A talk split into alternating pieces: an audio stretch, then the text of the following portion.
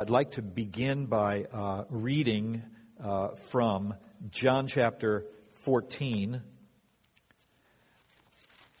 And really, this is picking up from uh, what was read uh, during communion today. Uh, that was from John chapter 13. This is from John chapter 14. It's, of course, the same evening. It's the very same evening. And I'm going to be reading to you from John chapter 14, verses 15 through 26. And Jesus says these words to his disciples If you love me, you will keep my commandments. And I will ask the Father, and he will give you another helper to be with you forever. Even the Spirit of truth whom the world cannot receive because it neither sees him nor knows him. You know him for he dwells with you and will be in you. I will not leave you as orphans. I will come to you. Yet a little while and the world will see me no more, but you will see me because I live, you also will live. In that day you will know that I am in my Father, and you in me, and I in you. Whoever has my commandments and keeps them, he it is who loves me. And he who loves me will be loved by my Father, and I will love him and manifest myself to him. Judas, not Iscariot, the other Judas, said to him, Lord, how is it that you will manifest yourself to us and not to the world? Jesus answered him, If anyone loves me, he will keep my word, and my Father will love him, and we will come to him and make our home with him. Whoever does not love me does not keep my words, and the word that you hear is not mine, but the Father's who sent me. These things I have spoken to you while I am still with you, but the Helper, the Holy Spirit, whom the Father will send in my name, he will teach you all things and bring to your remembrance all that I have said to you. Let's pray. Our Heavenly Father, thank you for these words of Holy Scripture. Thank you for the inspiration of the Holy Spirit that caused them to be written down for our edification preserved through centuries for us. The very Word of God for us to feed on, to nourish our souls as a lamp to our feet and a light to our paths. Lord, I pray that you would help us today as we look into your Word to gain a heart of understanding so that we might know you better and be better able to serve you in the midst of this crooked and twisted generation. Help us now, we pray, in Jesus' name. Amen. Well, as I mentioned, these words were spoken by Jesus to, to his disciples the night before he would die on the cross. The disciples were troubled. They were frightened. They were anxious. And with good reason. He had just told them that he was going away. There had been growing opposition to Jesus and it was about to become violent. They could sense it. Now, what we read here emphasizes the importance that Jesus placed on the disciples keeping his words. If you were listening carefully, you heard Jesus say more than once, actually a number of times, to keep his commandments. Keep my words. This is what we call obedience especially a commandment that he had given that very night, just before, as we heard in communion.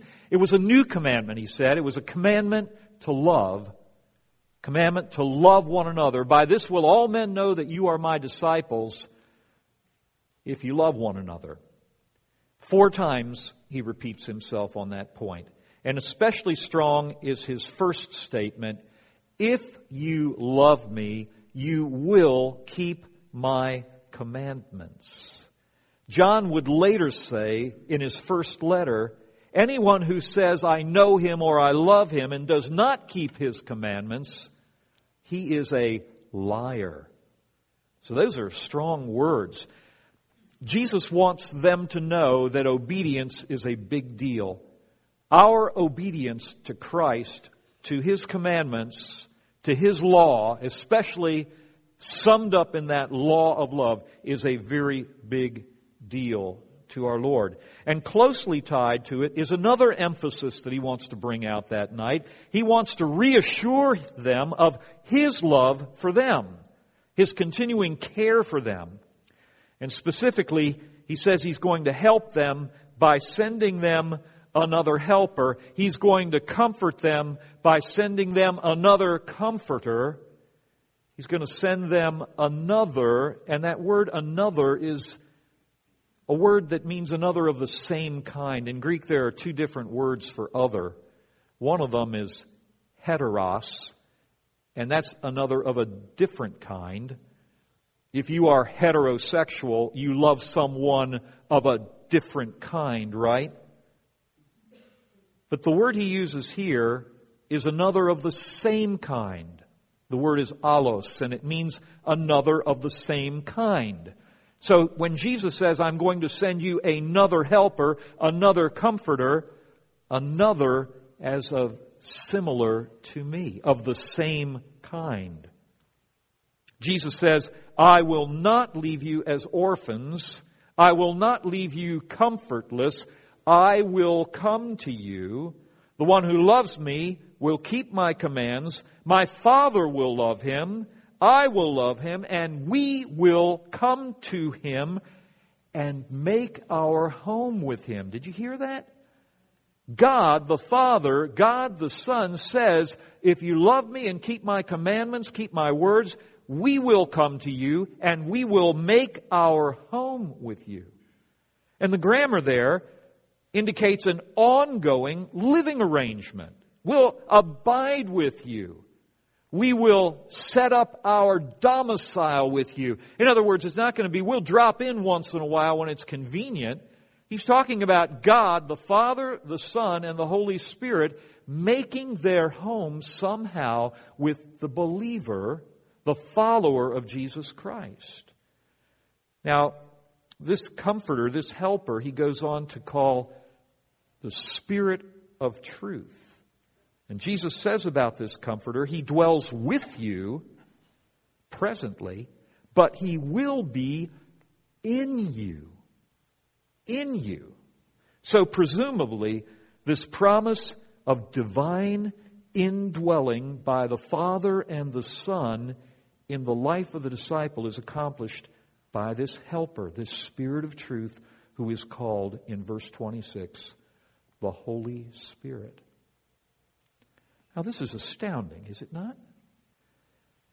The same Spirit that hovered over the face of the deep at the dawn of creation, the same Holy Spirit that inspired the prophets, the same Spirit that raised Christ from the dead, is to dwell in you and me, the Christian believer, the follower of Jesus Christ, to actually take up residence in us.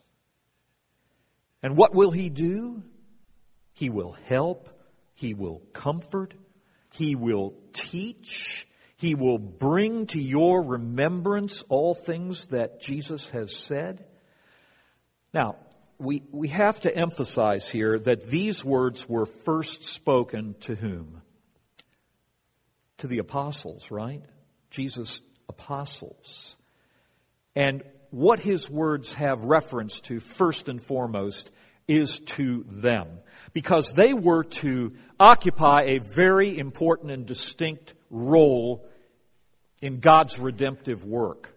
Because the apostles were the eyewitnesses to Jesus' life and ministry, and they were commissioned in a special way as eyewitnesses to mark who he is, what he had done, and under the inspiration of the Holy Spirit and as eyewitnesses, they would actually write these things down so that we have them here today before us. Otherwise, we would know nothing of Jesus Christ. Their role is absolutely essential. God, through his holy prophets, Old Testament, and holy apostles, New Testament, has given us the scriptures. And if we didn't have this, we wouldn't know anything about Jesus. Apart from the writings of Scripture, the only references we have in secular history are one obscure one from Josephus, another one from Suetonius, that was a, a Roman historian. We wouldn't know anything about the Lord. That's why the Word of God is so very precious. And these apostles were eyewitnesses. Now, the word witness in Greek is the word martyr, marturion. It's martyr, okay? In other words, they saw something and testified to something that they were so sure of that they were willing to bet their life on it. And you know what? They did. The apostles, with the exception of John, who apparently lived and died a natural death as a prisoner, sealed their witness with their blood. Now, the promise that is made in this passage is the promise of the Holy Spirit. And it was promised to them, but the promise of the Holy Spirit is not only to them, it is also to us. The promise of the Holy Spirit, as we're going to see a little later, the promise is for every believer, to everyone whom the Lord our God shall call to himself. So today, I want to tell you about a few of the things that the Holy Spirit does for you, the Christian believer. And some of this might be uh, backing up a bit to things that you've already heard, but that's okay. I'm happy with that. We need to hear things rehearsed over and over again so they can get down into our hearts.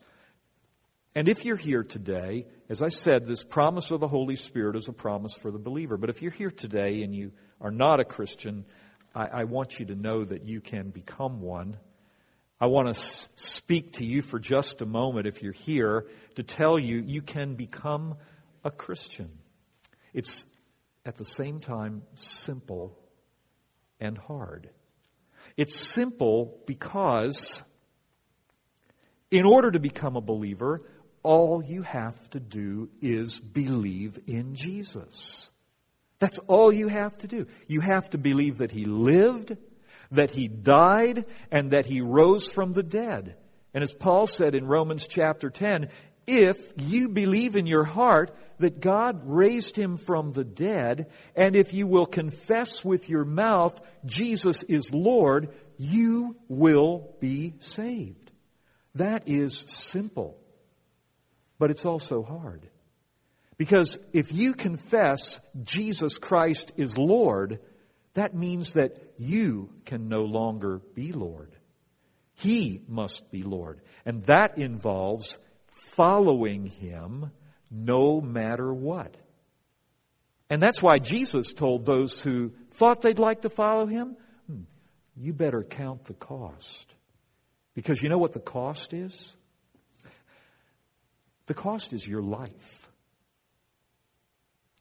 If you will not deny yourself, take up your cross, and follow him, you cannot be his disciple. And taking up the cross is just another way of saying that you're giving yourself to die. So the cost of discipleship, it'll cost you your life. But you know, at that price, it's a great bargain. Because if you lay down your life Christ gives you eternal life. Thing is, though, you no longer live for yourself, but you live for Him who lived and died for you. So becoming a Christian is at the same time the simplest thing in the world. A child can do it. But it's also hard because you can no longer be Lord. Jesus is Lord. And the overwhelming majority of the people in this room have come to the place where they have decided, I want to follow Jesus. I commend you for that decision. I want to confirm you in that and tell you that if that's the case with you, the Holy Spirit is promised to you. And what does the Holy Spirit do? Well, the Holy Spirit brings with him the very presence of God because the Holy Spirit is God. You see? Christians are monotheists. That means we believe in one God, just like the Jews. Hear, O Israel, the Lord our God, the Lord is one. We believe in one God. But that one God is revealed in Scripture as existing in three persons. The Father, the Son, and the Holy Spirit. The Father is God, the Son is God, the Holy Spirit is God, and there is one God. That's not a contradiction. It is a mystery. It's a mystery that we should adore. We call this mystery the Trinity. Well, the Holy Spirit manifests God's presence. When I became a Christian 45 years ago, it was not the result of a philosophical search for truth. And it wasn't a return to a faith learned in childhood because I had no childhood faith to return to. And it wasn't because I was convinced of propositional arguments for the existence of God. The reason I became a Christian was that I had a direct encounter with the reality of God through the Holy Spirit. He demonstrated to me personally that He was real. And He did it in ways that subjectively I was convinced. Some other day, perhaps when we get together on that Wednesday night, I can tell you a little bit of my subjective experience. It matched up with Scripture. That made it valid, okay?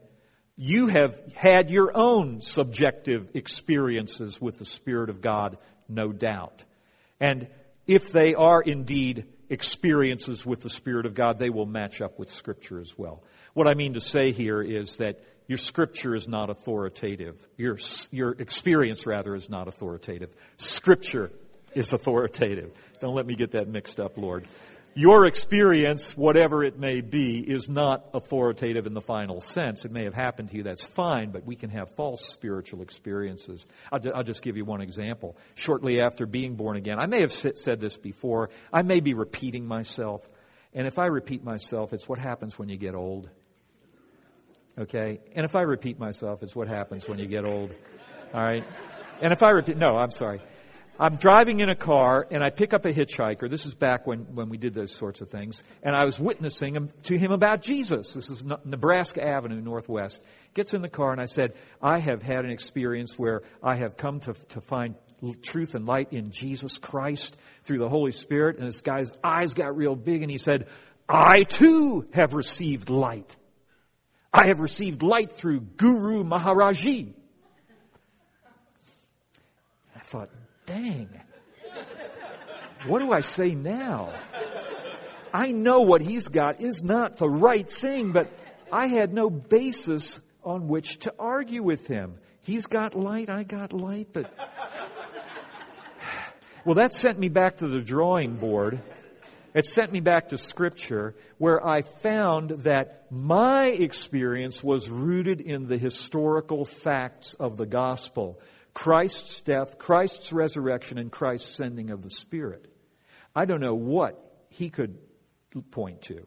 But, but that, see, it's so absolutely important that we realize whatever experiences we have must be rooted in the facts of Scripture, which are actually the facts of history as well.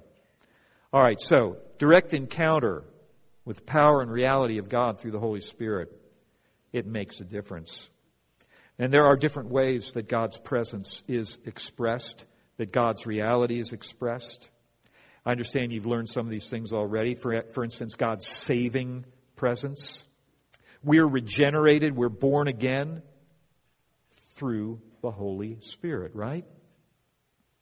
Paul wrote to Titus, he said, But when the goodness and loving kindness of God our Savior appeared, He saved us, not because of works done by us in righteousness, but according to His own mercy. How? By the washing of regeneration and renewing of the Holy Spirit, whom He poured out on us richly through Jesus Christ our Savior, so that being justified by His grace, we might become heirs according to the hope of eternal life. He saved us by the washing of regeneration and renewal of the Holy Spirit. So, we're born again by the Holy Spirit. Jesus is telling Nicodemus, you must be born again. But he wasn't telling you you got to go do something. He's saying something has to happen to you. What has to happen? You must be born again. How does that work? said Nicodemus. Can a man enter again into his mother's womb and be born? No, no, no, no. It's by the Holy Spirit. Holy Spirit's like the wind. You hear the wind and you see its effect. You hear the sound thereof and you see its effect, but you can't tell where it comes from or where it's going. So it is of those born of the Spirit. It's something that has to happen to us, just like your birth naturally happened to you. You were the passive recipient of life and birth as an act of God through your parents. To be born again is also an act of God, an act of God's Spirit bringing us to life. Yeah, we have a part in it after the fact, after we're born again. The first thing we do when we come to life is believe and repent. But this is the work of the Spirit of God. Also, the Holy Spirit brings God's sanctifying presence. One of the Holy Spirit's primary activities is to make us holy. He is, after all, the Holy Spirit.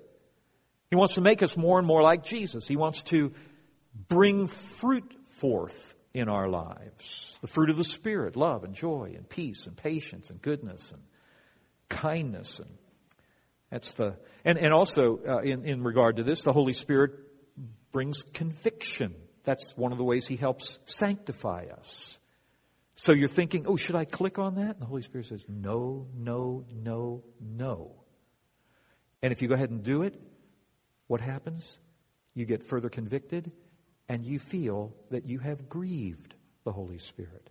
And if you're wise, you learn from that. And the next time you're tempted to go there or do that, and the Holy Spirit says, no, no, no, you say, okay, thank you. And then you have passed the test.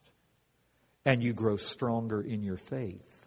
And you grow wiser. This is the Holy Spirit's sanctifying presence. And then there's God's guiding presence. To be led by the Spirit. More and more, this has been my constant prayer. To keep in step with the Spirit, I think just about every day I say, Lord, please lead me by your Spirit. Help me to walk in the Spirit and not fulfill the desires of the sinful nature because that sinful nature, that flesh is still there, and it wants to pull me off.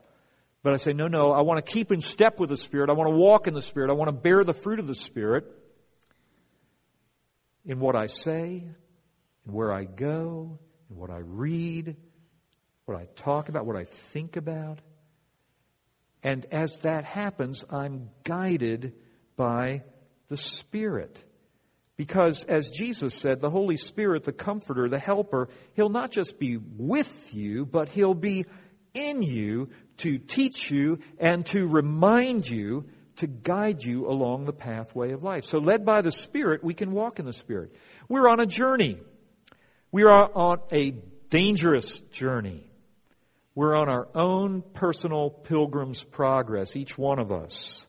And there are many twists and turns. There are many dangers, toils, and snares. God has given us Scripture as a road map. But He doesn't just throw us the map and say, okay, figure it out. He actually comes into our very lives to guide and direct us from within. From within. So we can be assured that we will arrive at our intended destination. Of course, in all this, we recognize that it's the precious Holy Spirit as a person. This is very important. He's not a force. This is not some Yoda like Eastern force that to us is a way we can go forward, Luke. No. He's not a force. He's a person. He's not an energy. He's every bit as much a person as the Father and the Son. Scripture describes him using different similes. He's like the wind, powerful. He's like fire, purifying. He's like water, life giving and refreshing. These are similes that are used. He's like these things. And the reason that we have to use these words, they're only poor attempts within the limits of human language to try to describe the indescribable God. But there's one more dimension, and this is what I want to spend the remainder of my time talking about this morning, and that is the Spirit's empowering presence. His empowering presence. Because in addition to regenerating and sanctifying and guiding us, the Holy Spirit empowers us. And I'd like to tell you, first of all, how it all went down for Jesus' first disciples. When we last talked about them, it's Thursday night, and they're scared. I would be too. At the end of Luke's gospel, though, after Jesus was crucified and risen from the dead, but before he ascended to heaven, this period between the resurrection and the ascension, this period of time, Jesus actually was with his disciples. Now that must have been amazing because he was glorified at that point. And we read just a little few snippets here and there of his interactions with the disciples after the resurrection, but before the ascension. And at one point, he told them this the end of Luke's gospel Behold, I am sending the promise of my Father upon you, but stay in the city, stay in Jerusalem, until you are clothed with power from on high. And then the gospel ends, and Luke picks up the thread of his narrative in the sequel to, uh, to, to Luke, and that is the book of Acts, right? And while staying with them in, he, he ordered them not to depart from Jerusalem, but to wait for the promise of the Father. It's just like at the end of Luke, right? Which he said, you heard from me, but then he adds this. He says, For John baptized with water, but you will be baptized with the Holy Spirit not many days from now. That's the beginning of Acts. So the promise of the Father is connected somehow with being baptized in the Holy Spirit. And then Jesus said a few verses later, You will receive power when the Holy Spirit comes upon you, and you will be my witnesses in Jerusalem, in Judea, in Samaria, and to the uttermost parts of the earth, to the end of the earth. All right, 10 days later, 120 of Jesus' disciples were gathered in an upper room. And Acts chapter 2 and verse 1 through 4 says that when the day of Pentecost arrived, when it was fully come, they were all together in one place, and suddenly there came from heaven a sound like a mighty rushing wind, and it filled the entire house where they were sitting, and divided tongues as of fire appeared to them and rested on each one of them, and they were all filled with the Holy Spirit and began to speak in other tongues as the Spirit gave them utterance, as the Spirit enabled them. And of course, this is the mighty Pentecostal outpouring of the Spirit that changed everything. Some have called it the birthday of the church. I don't think that's quite accurate. The church had existed long before that. We can even talk about a church in the Old Testament. But this is the time when the church was empowered universally by the Holy Spirit. And the immediate result was a new power, a new boldness, a new boldness to witness to Jesus' resurrection life and to bear witness of that life to others. The Feast of Pentecost was going on, and Jews from all parts of the empire had flooded into Jerusalem, so it swelled in its population. And as these disciples poured out of that upper room and began to speak the mighty works of God in languages unknown to them, but known to the foreigners who had come into town, everyone was amazed. The disciples were amazed, and the people hearing them were amazed. And a crowd gathered. And Peter, standing as one of the eleven apostles seized the opportunity and preached a mighty sermon. And as he reached the climax of his message, he said, This Jesus God raised up, and of that we are all witnesses. Being therefore exalted at the right hand of God and having received from the Father the promise of the Spirit, he has poured out this that you yourselves are hearing and seeing. Let all the house of Israel therefore know for certain that God has made him both Lord and Christ, this Jesus whom you crucified. The result is that when they heard this, they were cut to the heart and said to Peter and the rest of the apostles, Brothers, what shall we do? And Peter said to them, Repent and be baptized, every one of you, in the name of Jesus Christ for the forgiveness of your sins, and you will receive the gift of the Holy Spirit, for the promise is for you and for your children and for all who are far off, as many as the Lord our God shall call. Wow. The gift of the Holy Spirit is the promise of the Father. To receive this promise is to be baptized in the Spirit. It results in power to be Christ's witnesses. Now, these people that heard Peter's preaching were cut to the heart. They knew they had to do something. What shall we do? And Peter immediately said, Repent and be baptized, every one of you, for the forgiveness of your sins. And you will receive this gift of the Spirit. For the promise is for you, Jewish people, and for your children, the descendants of the Jews, and for all who are far off, as many as the Lord our God shall call. That little phrase, those who are far off, that's a reference to Gentiles.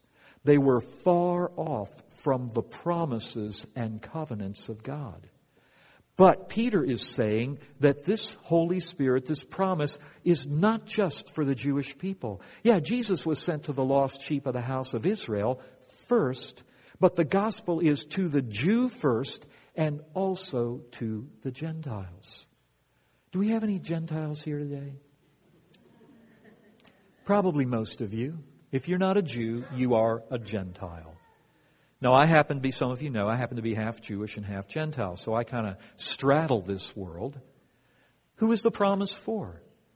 It's for the people of God. It's for the Jews, their descendants, and for all who are far off. This promise is for Gentiles, for all who are far off, for as many as the Lord our God shall call to himself.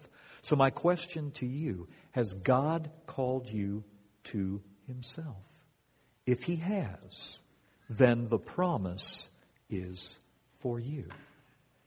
And looking at these scriptures, we can say that to be baptized in the Spirit is to be filled with the Spirit, is to be immersed in the Spirit by the risen Christ, resulting in an increased awareness of God and empowerment for life and service. The purpose of this promise of the Father is spiritual empowerment for the believer, for spiritual growth, and for spiritual witness. As Jesus said, you'll receive power when the Holy Spirit's come upon you, and you'll be my witnesses. Again, witnesses, martyrion. You'll, you'll be convinced enough that you'll be able to say, yeah, Jesus is Lord. Jesus is the Messiah, the Christ. And I am so certain of that. Should you say, it costs me my life, I will say, I cannot deny him.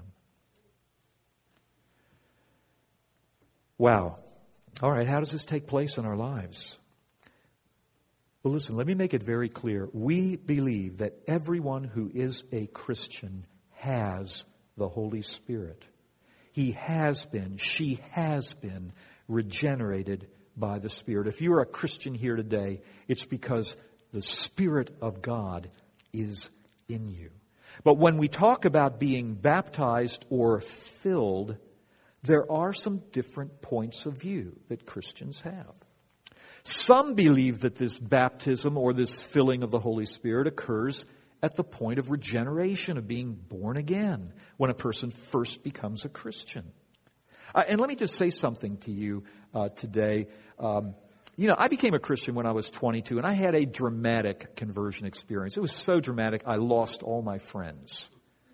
I, I, should have lost my friends because we were dealing pounds of marijuana and things like that. I guess you can do that these days, and it's no problem. But back then, that was a big problem. Uh, but there are, there are people who were raised in Christian homes, and they, they, they don't remember when they didn't believe in Jesus. And they don't have a dramatic experience of conversion and the power of the Holy. And, and they think, oh, wow, maybe I need to get into drugs or something so I can. No, no, no, no, no, no, no. No. Please, no. Young people, if you were raised in a Christian home, oh, how blessed you are. Because you've come to know the faith at a young age and you haven't had to, but you're still, you, you were still a sinner. I mean, you were not pure. You're not guiltless. You need your sins forgiven. And if you become a Christian, you become even more aware of the fact that you're a sinner who's saved only by grace because you're more sensitive to the things of the Spirit. But when we talk about this business of being filled with the Spirit or baptized with the Spirit or receiving the gift of the Spirit or the promise of the Spirit, there are some different points of view. Some believe, as I said, that it occurs at regeneration when a person's born again. There are others, especially Pentecostal or charismatic Christians, that see this as an experience distinct from regeneration. And again, that was my own personal experience. I came in contact with charismatic Catholics who foolishly actually just assumed that I was a Christian. And they said, Oh, you need to be baptized in the Holy Spirit. And I said, I do. And they said, yeah. And I was starting to come to believe in Jesus. And I, you know, and they, and they prayed for me that I'd be filled with the Spirit. And I was open to that. I guess I had become a Christian. It wasn't all clear to me. I mean, I was coming out of a background of no knowledge of the Bible, never been in churches, nothing like that at all. I was just starting to consider the claims of Christ and starting to read the Bible. But I had a dramatic encounter with the Holy Spirit. And it changed me. Like I said, I'll tell you about it if you're interested when we get together on that Wednesday night. But these are some other points of view. Pentecostals, charismatics often see a baptism in the Holy Spirit as a distinct experience subsequent to conversion. And that's why in many Pentecostal churches, You'll find people that will put this idea of being baptized in the Spirit as a mountaintop spiritual experience. And once you've got the baptism, you have arrived. And some of you that come out of Pentecostal backgrounds, you know what I'm talking about. And in those churches, often what happens is once you get that experience, you've arrived. There's no higher where, there's nowhere you can go any higher. So you just basically plateau and um, if anybody asks you about your spiritual life, say, well, I've got the baptism. And they kind of plateau. But, you know, the Bible doesn't talk about, actually, even the term, the baptism in the Holy Spirit. Did you know? It doesn't occur in Scripture. It does occur in that verb form of baptized in the Spirit, but not in that noun form. So it's not really something you get and you've got it. As a matter of fact, the way Scripture talks about it, Paul makes this clear in Ephesians 5, is we should be continually being filled with the Spirit. Do you remember when he said, Do not be drunk with wine, that's dissipation. Instead, be filled with the Spirit. But the verb tense is a present continual. We should continue to be being filled with the Spirit. It should be an ongoing desire on our part to experience God and God's Spirit in a continual way. So, even though there are good, both those different points of view have, have some good things to commend them, okay? You can find scriptures that will say it. I think transcending both these views, there are some clear truths that all Christians can affirm. And that is that God promises the Spirit to every Christian believer and wants every Christian to experience the Holy Spirit's empowering presence for life and service on an ongoing basis. So all Christians should seek to continually be filled with the Spirit. All Christians should live in a constant dependence upon the Holy Spirit. As Paul said in Galatians 5:25, if we live by the Spirit, let us walk by the Spirit. We should all pursue the things that the Spirit prizes, mainly love for God and love for others. In 1 Corinthians, Paul talks about the gifts of the Spirit. In chapter 12, he talks a lot about them. In chapter 13, do you know what he talks about? Love, that's right. Because the Corinthians were, mm, they had a problem with spiritual pride. And so, in the middle of a discussion on the gifts of the Spirit, and then further on prophecy in verse 14, you have 1 Corinthians 13, where he starts out by saying, Pursue love and earnestly desire spiritual gifts. So we should all agree on that. The most important thing to pursue is love. And then we should all agree in a belief in the continuity of the gifts and operations of the Holy Spirit for effective Christian living and service today. That means, maybe you're familiar with these terms, maybe you're not. We are what you call continuists.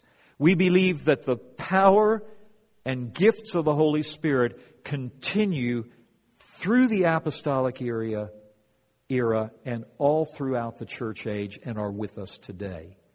There are other wonderful Christian people who would describe themselves as cessationists. That means they believe that the gifts of the Spirit ceased at the close of the apostolic era at the end of the first century. And there are no gifts of the Spirit today. There's wonderful Christian people. I know many wonderful Christian people that believe that, and I, I take nothing away from them. They're wonderful folks, but that, that's not what we believe. We believe that the gifts of the Spirit continue, as Paul said in 1 Corinthians chapter 1, verses 7 and 8. He says to the Corinthians, You are not lacking in any spiritual gift as you wait for the revealing of our Lord Jesus Christ, who will sustain you to the end, guiltless to the day of our Lord Jesus Christ. We believe that those spiritual gifts will continue until Christ returns, and then they'll no longer be necessary when that which is perfect has come. All right, so I mentioned spiritual gifts. To each is given the manifestation of the Spirit for the common good. 1 Corinthians 12, 7. There are spiritual gifts, and believe it or not, each one of us has been given spiritual gifts. In the New Testament, there are three lists that are given that have to do with spiritual gifts.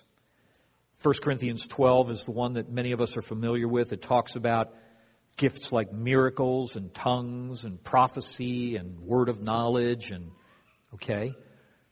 There's another list given in Romans chapter 12, and this is a little bit different. It talks about gifts of the Spirit such as serving and teaching and exhorting and giving and mercy.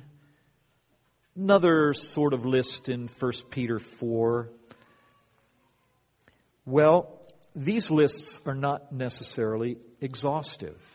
There may be a gift of encouragement for instance. Maybe there's a gift of boldness. Maybe you can suggest others. I think they're suggestive. I think an interesting thing about the gifts of the Spirit is some of them appear to be rather dramatic, and others rather mundane, like the gift of serving. Doesn't sound as exciting as the gift of miracles, does it? But it's still called a gift of the Spirit. Uh, we need to be aware that the Spirit of God moves in ways that sometimes escape our notice. Okay? Like, for instance, to illustrate, have you ever noticed the high voltage power lines that run through the countryside, right? And, you know, once you notice them, probably you just don't, don't even give them another thought. They're wires. Big deal. But there's enough power running through those wires to light a city, right? And so uh, I have a friend that's a contractor and uh, um, in in the church uh, at Covenant Life, and he was working on a house on Route 108, and he inadvertently knocked down the main trunk line between Olney and Sandy Spring. And he said when that when that hot wire hit the ground, the sand at the base of the pole turned into glass. That's how hot it was. Okay, that's a wire. Okay. All right, now I want you to look around the room at your fellow Christians. I give you permission. Look, yeah, no, look around at your fellow. Look around. Give you permission to stare for just a moment. Okay. What do you think? Not very impressive. Pretty ordinary. That's what they think about you too. Okay. Yeah. And yet, like those wires, these ordinary Christians that you're looking around at are actually temples of the Holy Spirit. And they're vessels. We have this treasure in earthen vessels. And the Spirit of God in you, as you witness to the reality of Christ and share that witness with others, both in your words and your deeds, the power of God can actually move and touch another life and be a means of bringing that person from death to life, from the kingdom of darkness into the kingdom of God's dear Son. That's pretty powerful. You can bring glory to God. So when it comes to the gifts of the Spirit, did you know that a word of encouragement spoken at the right time can have an absolutely stunning effect upon another person. Or that gift of helps that seems so mundane can be a means that God uses. I mean, there's all kinds of gifts going on in this church right now. Some are using their gifts to minister to children. Some are making it possible for you to hear my voice by manning the sound ministry. So volunteer to help out. Okay? All kinds of things going on that make it possible. Drove up here today. There are always signs there that tell us this is where the church is. There's a nice sign that uh, says Living Hope Church as you come in the building. I noticed some, somebody put that up. And I noticed somebody put it up with enough care that it actually wasn't cockeyed. It was, I noticed things like, I'm the kind of guy that straightens a picture if it's cockeyed.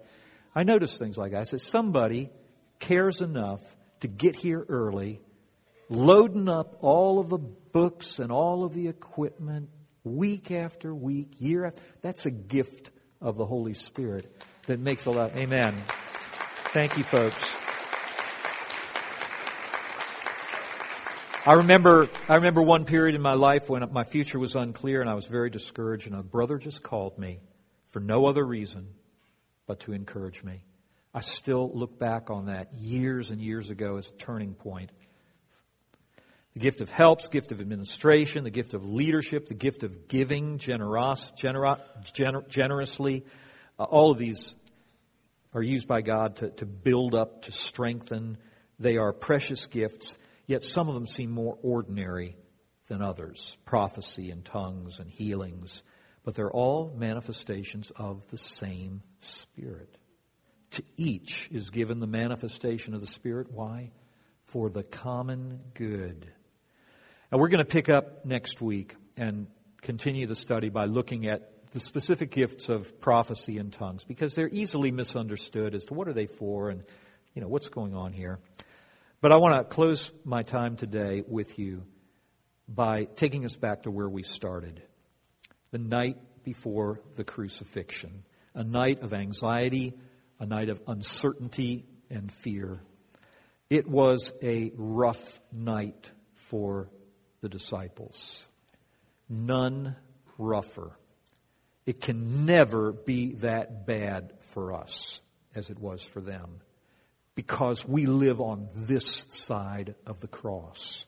You see what I'm saying? It can never be that bad because we know that Christ is risen. We also have the Holy Spirit in us, the Comforter, the Helper. But we still live in a fallen world. We live in a world that's in rebellion against its Maker. We still need the help of the Holy Spirit. We need His comfort, His guidance. We need His help in interpreting the Scriptures. We need His help in interpreting our own personal circumstances, just like our brother shared during communion. We need His help. And it's not that the Holy Spirit is this kind of force that we feel. Do not equate the presence of the Holy Spirit with goosebumps. It's deeper than that. No. My friends, Jesus said that night to his followers, Let not your hearts be troubled. You believe in God, believe also in me.